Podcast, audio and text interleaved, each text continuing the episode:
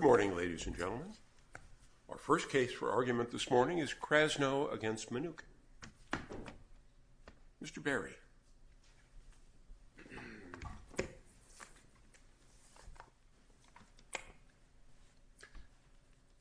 May it please the court. Good morning. My name is Christopher Berry on behalf of the plaintiff and appellant Madeline Krasno. And we come before the court asking to review and reverse the grant of summary judgments for the university uh, against Ms. Krasno's First Amendment claims. The university created its official social media pages in order to communicate with the public about the university. Yet when one of its alumni did just that, criticizing the university for its animal testing program, the university responded by tracking her off-site private activity and censoring her topical commentary by manually hiding comments, uh, temporarily restricting her accounts, and employing a keyword filter intended to automatically remove all comments by anyone mentioning words like animal testing or torture. These actions are unconstitutional viewpoint discrimination. And the university justifies... Well, that's true only if this is subject to the usual rules about public forums.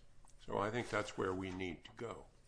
And I have a very simple question, which is why is this outpost of university thought any different from the alumni magazine?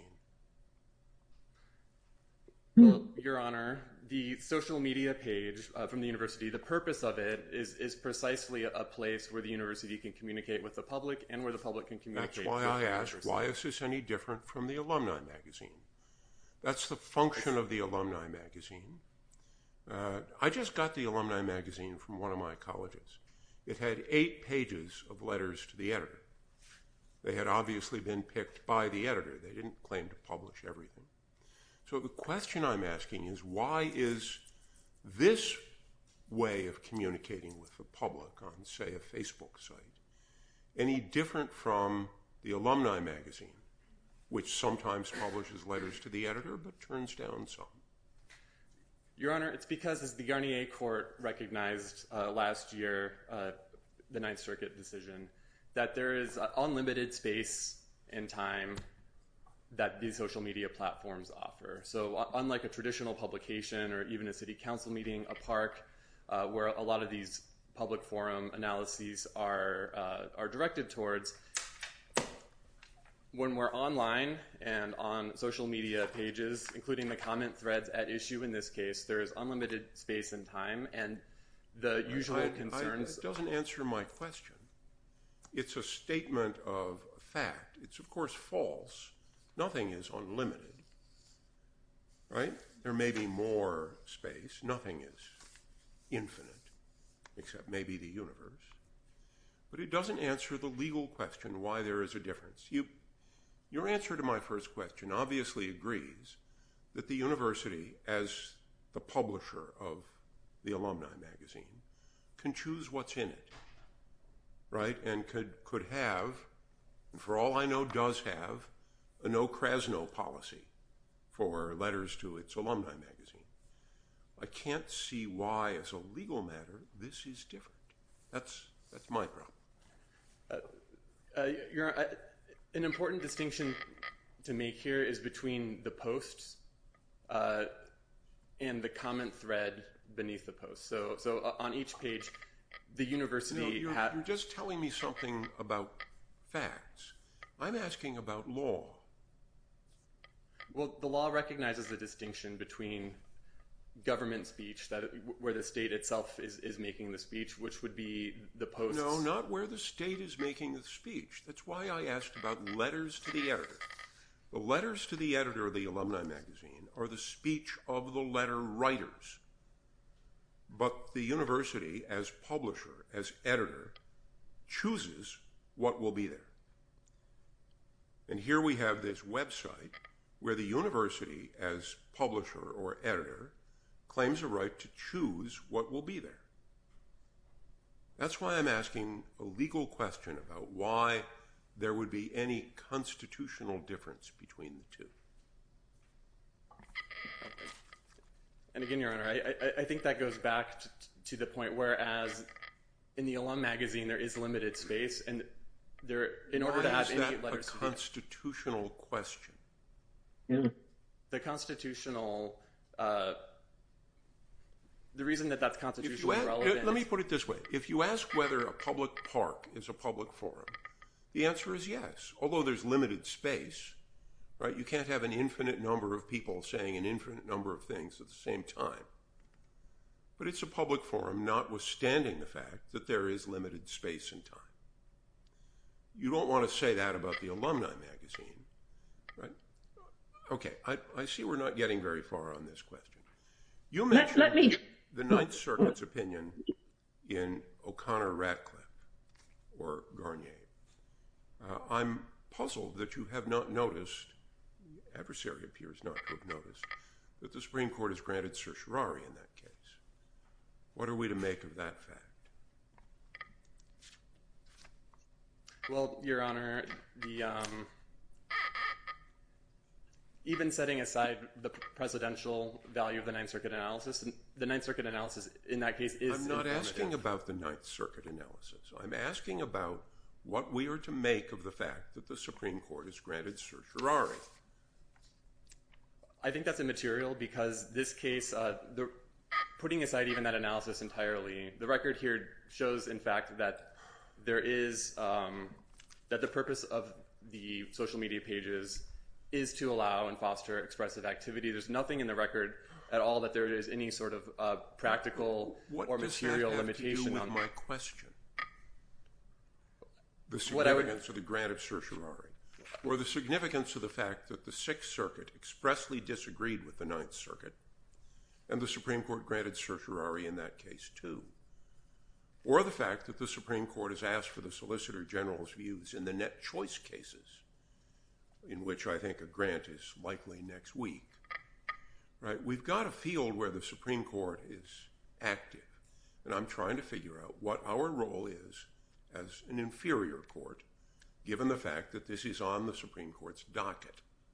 That's the burden of my question. What should we do?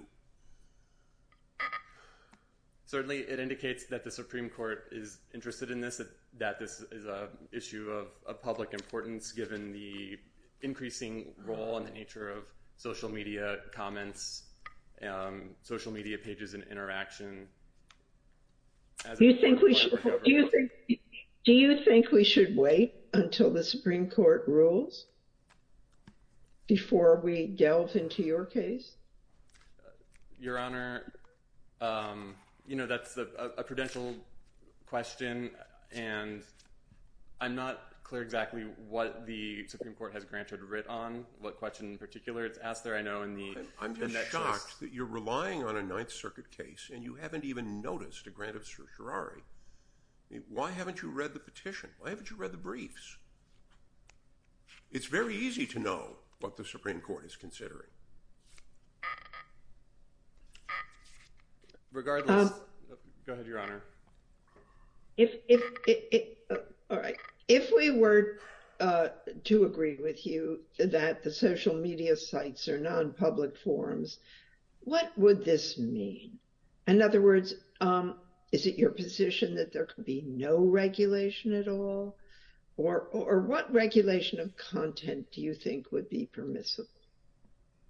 Well, Your Honor, in uh, uh, analyzing this as a designated forum, the university in this case, uh, in a case, or the government generally, does have the ability to impose uh, restrictions and limits on a forum that it creates, uh, and that could include an off-topic limitation. However, it would have to be properly implemented um, according to the First Amendment case law, which means that there needs to actually be a policy or regulation, which doesn't exist here. The university doesn't actually prohibit off-topic comments through its social media statement. It only says that moderators may remove them if they're off-topic. So you need more than the undeveloped policy that the university is here, and it needs to be implemented in a way that's non-discriminatory. Uh, but what do you think the university would have to do or say on its social media sites to limit comments uh, enough to make them qualify as non-public forums? Uh, Your Honor, the university would need to essentially provide reasonably clear and definite notice about what its restrictions are and to consistently apply those in an even-handed way. None of those factors are present here, but for example, if a policy said that uh, all comments must be on topic, and then to be clear about what that means, is it on topic with regards to the purpose of the page, which uh, as the record shows in this case is about the university generally, or is it with regards to being on topic for the post, Uh, and how is that determined? How far would you take that? Many legislatures will receive comments from the public, and many legislative hearings do, right? They're designed for the public to talk to the legislature. And yet, anything that's off topic will be ruled out of order. Does the President of the Senate need to publish a set of regulations before ruling out of order any comment that doesn't appear germane? Uh, uh, certainly this uh, can be and should be limited within reason. In this case, the university's policy is unreasonably unclear. And the President of the Senate doesn't have any public policy, any at all. The Senate follows Robert's Rules of Order, which says that non-germane comments may be excluded, period. That's all it says. Is that constitutionally deficient in your view?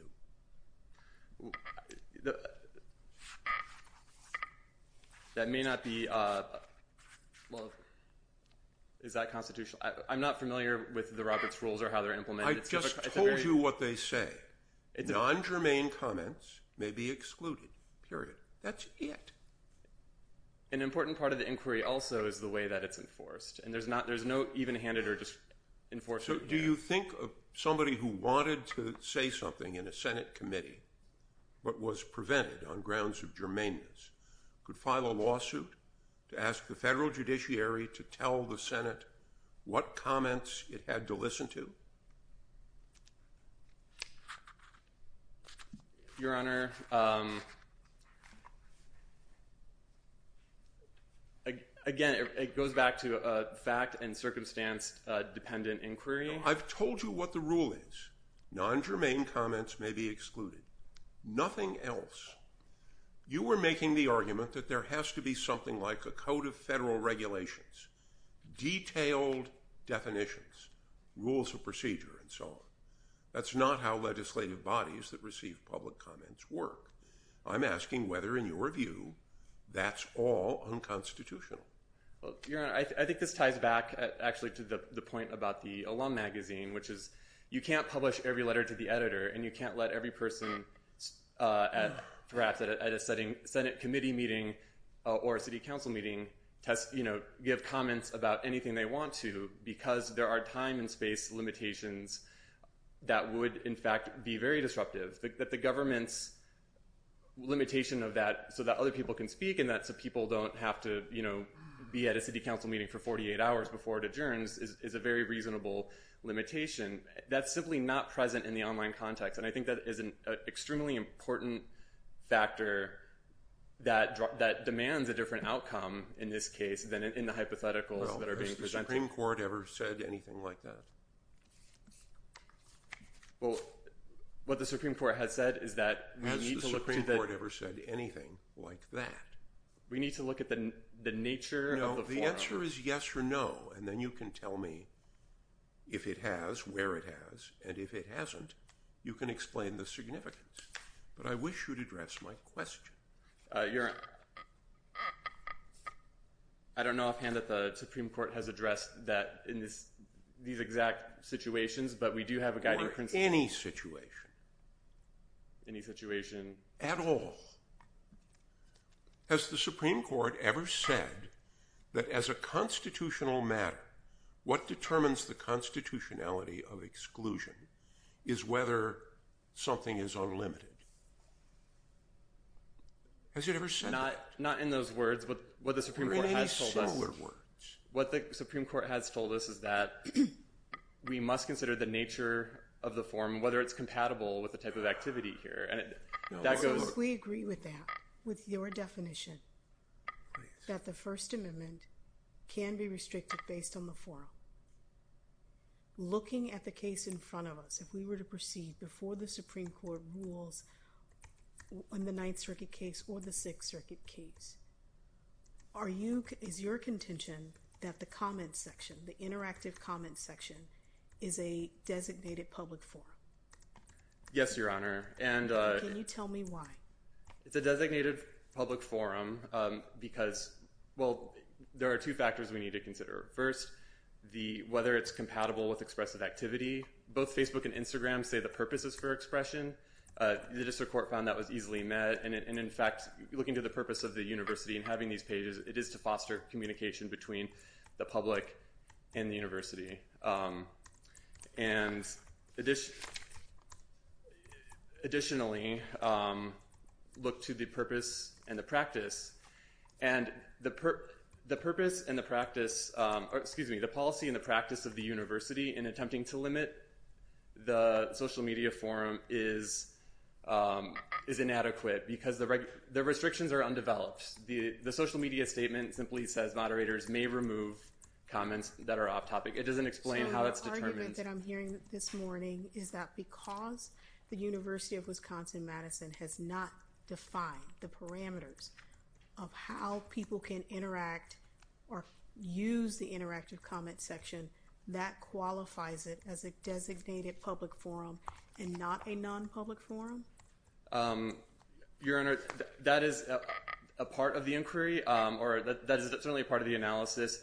It also doesn't, the policy or the statement from the university says nothing about using keyword filters, and I, and I think that this gets to an elephant in the room, uh, both with regards to this questioning and the district court analysis, which is the viewpoint discrimination.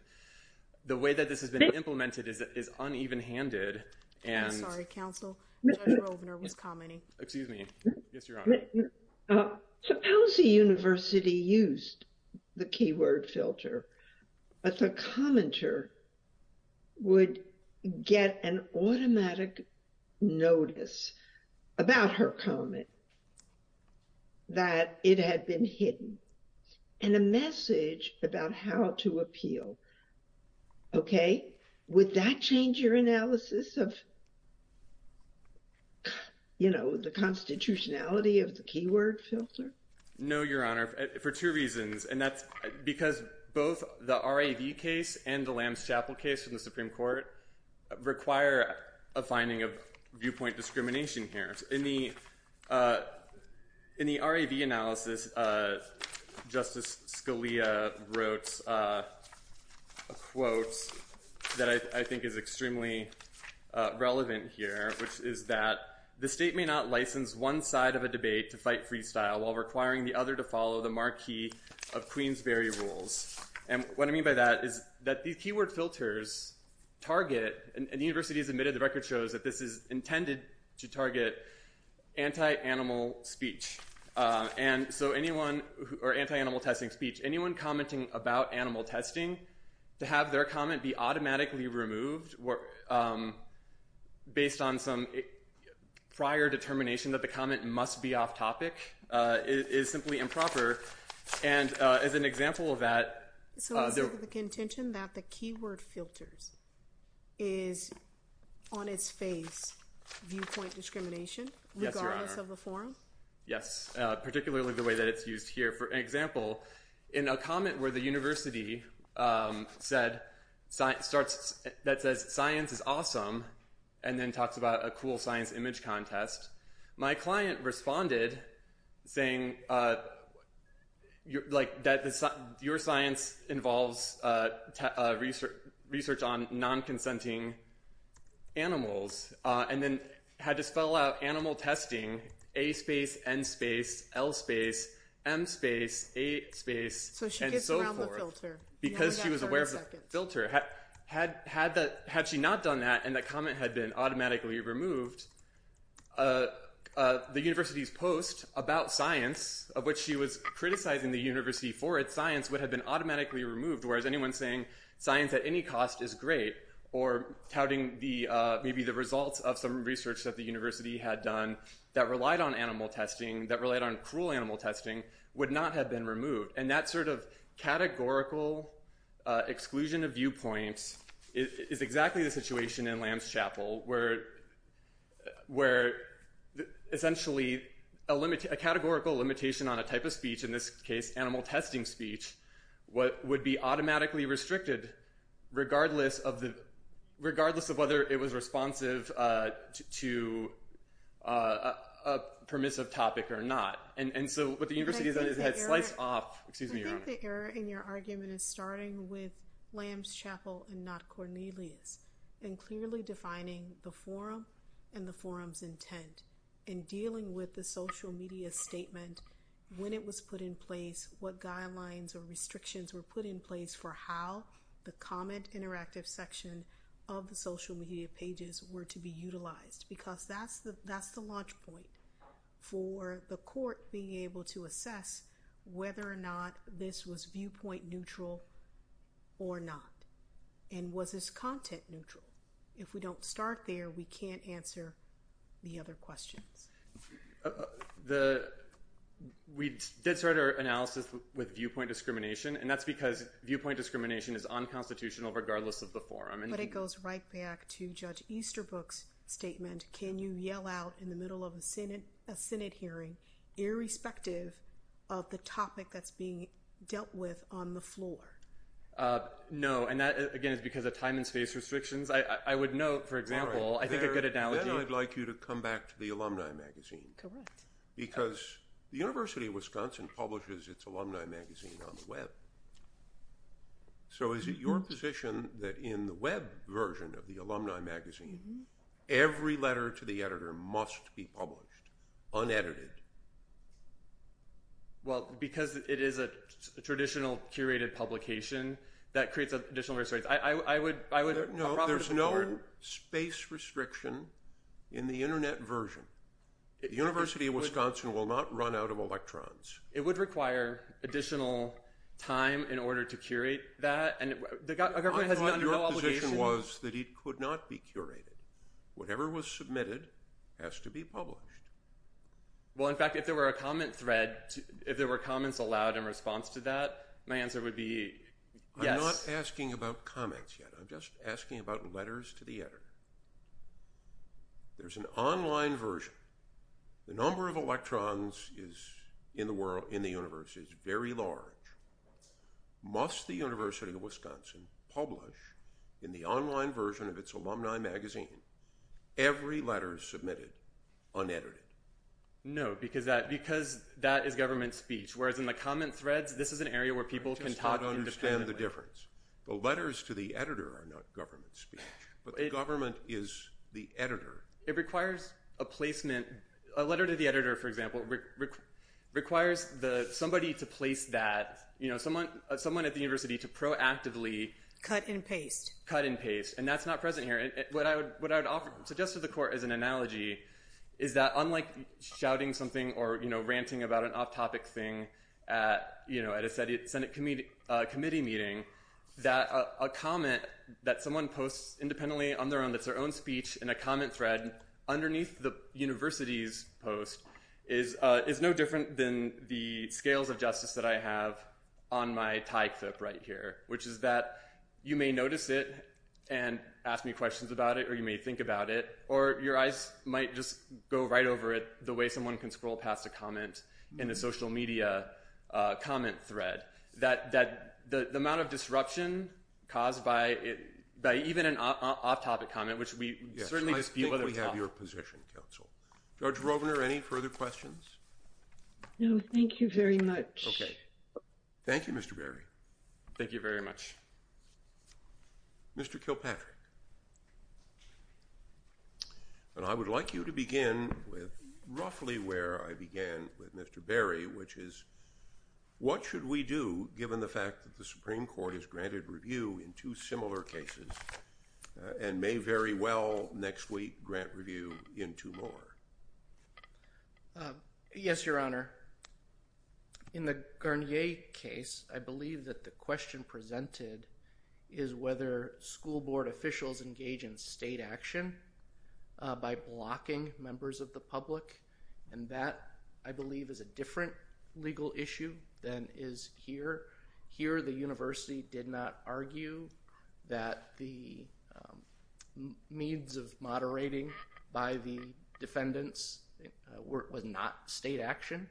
I do understand, though, that in Garnier, uh, the Ninth Circuit Court of Appeals determined that media... We're not interested in what the Ninth Circuit said, nor in what the Sixth Circuit said in the case that conflicts with it. I'm trying to figure out what we should do in our role as an inferior court, given the grant of certiorari, given the grants of certiorari. Um, Your Honor, given that I believe that the issues are different, state action is not present here, I uh, believe the court can continue. Have you read the briefs? No, Your Honor, I have not. What the parties are arguing about is about the significance of the fact that some public official who's participating on a website like Facebook is not doing anything different from what any member of the public can do on his or her own Facebook site. Right? Facebook makes certain tools available. The parties argue that Facebook is itself private territory. And they say when a public official uses the same tools that a private person uses, there's no extra constitutional overlay. Now, the technical legal question may be different, but those are important arguments in a case like this. So how should we respond? Then the university would not be opposed to this court waiting and taking its time to make its decision on whether to uh, affirm, which we ask, until after the decision of the Supreme Court takes place. But again, um, Your Honor, it's our position that this court can and should affirm the decision of the district court. Before the Supreme Court rules? No, if the court chooses to wait, then the uh, university is not opposed um, for the court to wait. Mr. Kilpatrick, what is the current state of uh, the filters? Do they contain the same uh, set of words as they did during the relevant times of uh, the alleged uh, injury? No, Your Honor. Obviously, this is not in the evidentiary record, but I did check with um, my client, and I've been told that the um, keyword filter has not been used since April of this year. That was the last time it's been used. There are no words in the filter. It's not turned on, and that's a key point that the university uh, has made, is that the keyword filter is used um, um, only when necessary. And it was being used. Oh. I'm sorry. I was going to before you said that, I was going to ask you if you can go home now because it's all moot, but I guess not, huh? Well, again, I think the point of the keyword filter is that it is used on an as-needed basis. The university uses it only when it believes that it sees what it calls a spam campaign. Is this a new modification? No, no. So the keyword feature always turned on and turned off after a post? No. The evidence shows that the university's policy is that it uses the keyword filter when it sees that there is going to be a spam campaign, and it defines that itself by a deluge of off-topic comments that are coming in. How can the university know before it creates a post whether or not the blocked words on the keyword filter will be off-topic? What happens is that if it sees um, comments coming in to, for instance, animal rights advocacy, there are no posts on the page related to animal rights advocacy. And it gets back, so what happens is the university would take words that it sees from these comments coming in, and it put them into the filter, turned on the filter, and then that blocks off-topic comments, hundreds, from coming in and disrupting the uh, posts that are not related to the comments coming in. So that, I want to make clear. I thought my understanding from the record is that the university represented that it could do that, but at the time of the lawsuit, it was not implementing that type of policy as far as the keyword filter. Well, the keyword the the keyword filter comes on and comes off depending on spam campaigns. And then the and the evidence showed that, yes, there were spam campaigns. And the university... Does the evidence show that the keyword filter was not turned on before the post? Well, um, I guess the question is what post you're talking about, Your Honor, because... Let's use the September 2020 Dairy Cow post. Okay. Was the keyword filter on or off? When that came on, it may have been on. It may have been on when that post was made. Um, but again, that is something that took place far in the past. As I said, now the policy is um, that it turns on when a spam campaign is about or is taking place, and it turns off thereafter. And what was the timing of that policy change? Well, it's always been in place, um, Your Honor. Whether there are specific times and how long the keyword filter is on and off, that is not in the record.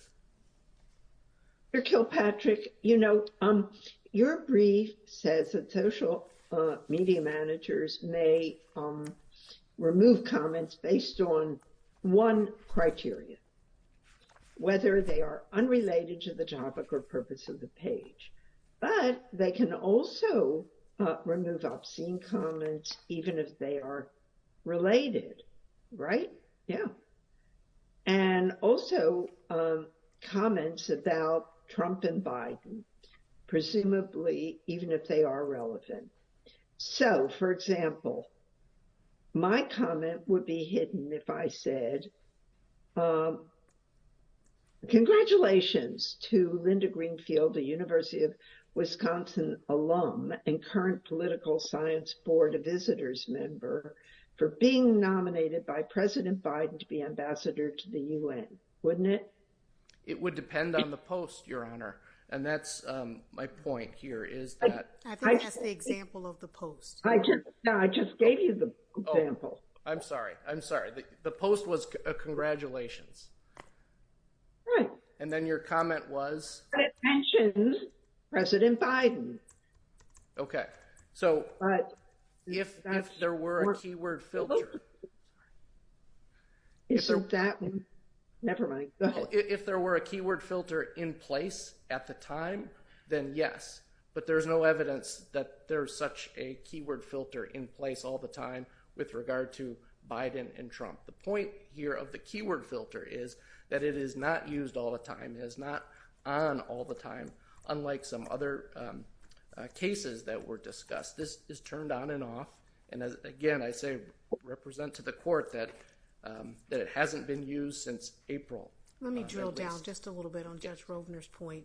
How does the university decide whether a topic or whether a comment is on topic or off topic? What's the guidance given to the social media manager?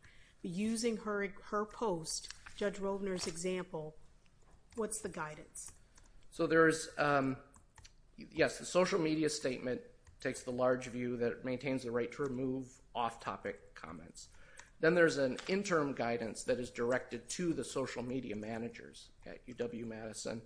And they are to evaluate the stated purpose for which the page or post exists in the context of comments, the subject, topic, or purpose of the initial post to which the comment is attached. So there is this link between the subject matter of the post and the subject matter of the uh, comment. Ms. Krasno would like to say that there is no link. She wants to be able to comment her... Or to comment. No, she doesn't want viewpoint discrimination. Right, but she wants to comment about her views on animal rights advocacy. And she wants to do that to a post, for example, that the university makes congratulating the women's volleyball team on its national championship. And in a non-public forum, the court, I'm sorry, the university has considerable selectivity in determining what is germane. But even in a non-public forum, the university is not permitted to engage in viewpoint discrimination. That's correct. So irrespective of the forum, viewpoint discrimination is not permitted. Going back to Judge Rovner's example, the social media manager that has just posted about President Biden nominating a University of Wisconsin alumni, what is the guidance given to the social media manager as to now that people are going to begin commenting potentially about President Biden, potentially about the nominee, what's the guidance that is given to the social media manager? Again, one, from the social media statement, it can't be off topic. A little How is more this not guidance. different from the Mansky case where the Supreme Court said the word political in polling places, too broad, too much discretion. You got to go bound and put some guardrails around it. That's that's where we're trying to, I'm just trying to get clarity on that. And how are we able to distinguish it?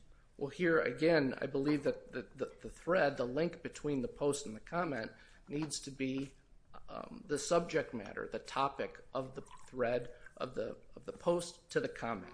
And again, the social media managers are are are told to evaluate the stated purpose for which page or the post exists in the context of the comments, the subject, topic, or purpose of the initial post. And so with that, there is guidance given to the social media managers. But do they have to be subject matter experts to determine whether or not it's on or off topic? no, I don't have to be subject matter experts. Obviously, there is some use of common sense here. And also, there is the ability of social media managers, when there are gray areas, to contact Office of Legal Counsel. But there are certainly exhibits, um, examples of social media managers that um, will hide off-topic, off-topic comments, and that is uh, those are stated in the brief. Does the record reveal that? The, I'm sorry, Judge Rovner, go ahead. Finish, please. Does the uh, record reveal anywhere that the university has targeted off-topic comments unrelated to animal testing? Um, I'm not sure what you mean by targeted. There has there's examples of removal from the post comments that are not related. In the keyword filter. In the keyword filter, no. Again, and that's because that the university sees uh, a spam campaign, and the, the evidence shows that a majority, a vast majority of those spam campaigns are run by animal rights advocates. And so it makes sense then if the university is to use the keyword filter, it would see the words in the comments that are being used part of the spam campaign to put those in. I am skeptical about, I am skeptical about this claim that the university would turn off the filters if comments about animal testing ever became relevant. For example, let me give you an example, please. If the university um, posted about a new deal in which Nike uh, would be supplying the basketball team uh, with brand new uh, leather uh, basketball shoes. So let's say Ms. Krasno might want to comment um, something like, Nike could provide vegan leather shoes that would perform just as well and avoid animal deaths. Um, do you think this would be on topic? And uh, that's my first question. And my second is, how would the university know when a comment about animal rights might be relevant? Well, again, Your Honor, there's there's uh, discretion given to the social media managers. If the social media managers are unsure if it's a gray area, they'll contact legal uh, Office of Legal Affairs, and likely it would be, in the abundance of caution, likely it would it would remain there. But there are certain. Uh, certain Wait, what would remain there? it's likely I can't tell you yes or no whether that comment is on topic or not.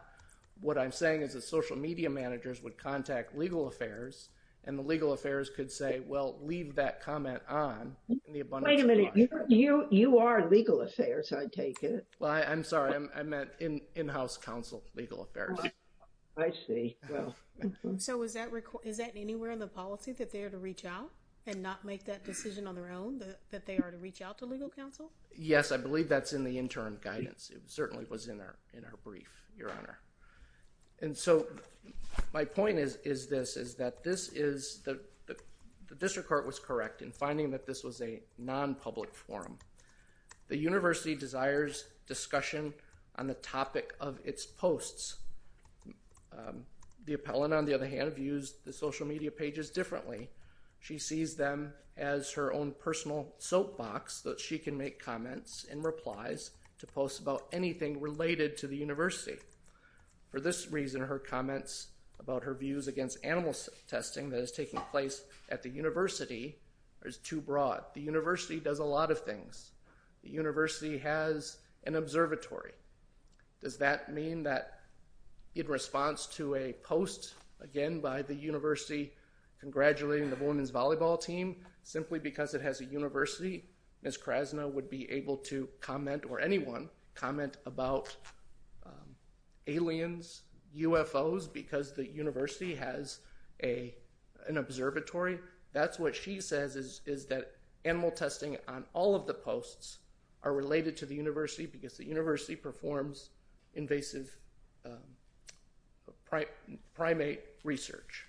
And so Mr. Kilpatrick, if the university put a notice on its social media pages that said, anyone who comments about animal testing before they can, uh, uh, uh, uh let's see, anyone who uh, comments about animal testing uh, will be banned from this site.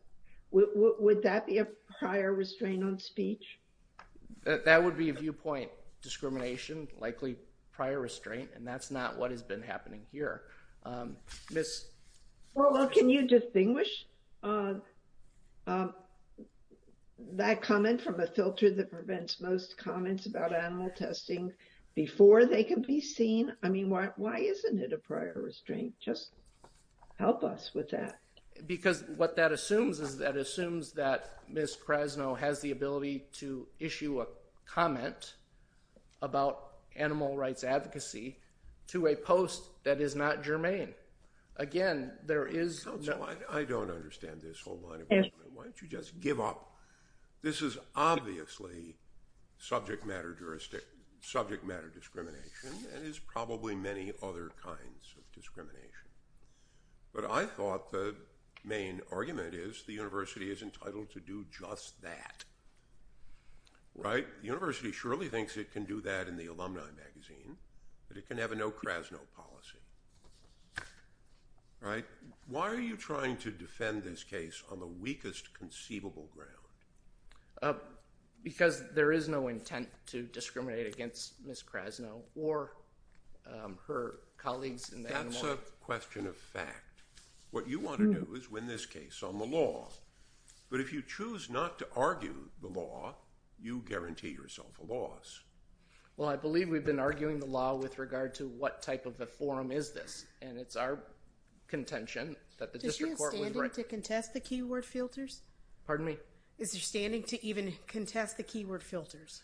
Not, there is no standing to contest the keyword filters as they are not being used to block views of animal rights advocacy altogether.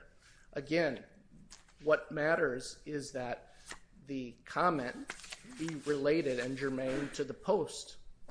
And the, keyword filter is used to counter spam campaigns, which there's this deluge of comments, usually all the same, um, and vast majority from animal rights advocates that contain these words. And so the keyword filter is used. But if Ms. Krasno has no right to make off-topic comments in the first instance, then she has no standing because there is no, there's not going to be any harm. There's no threat of injury to her because she has no right in the first instance to make comments I'm, I'm, on off-topic. I am lost. She has no standing because she loses on the merits? That's not a normal standing argument. No, Your Honor, is, is because... what you said is she has no standing because she has no rights. And that's just backward. Mm-hmm. Well, again, the, the, the decision of the district court was first to determine what is the forum. And we believe that it's right that the forum is non-public. And the non-public forum allows the university to have an off-topic rule. If the comment is off-topic, Any rule it wants. well, it enforces the off-topic rule, Your Honor. My. Thank you very much, counsel. Thank you, Your Well- Honor. The case is taken under advisement.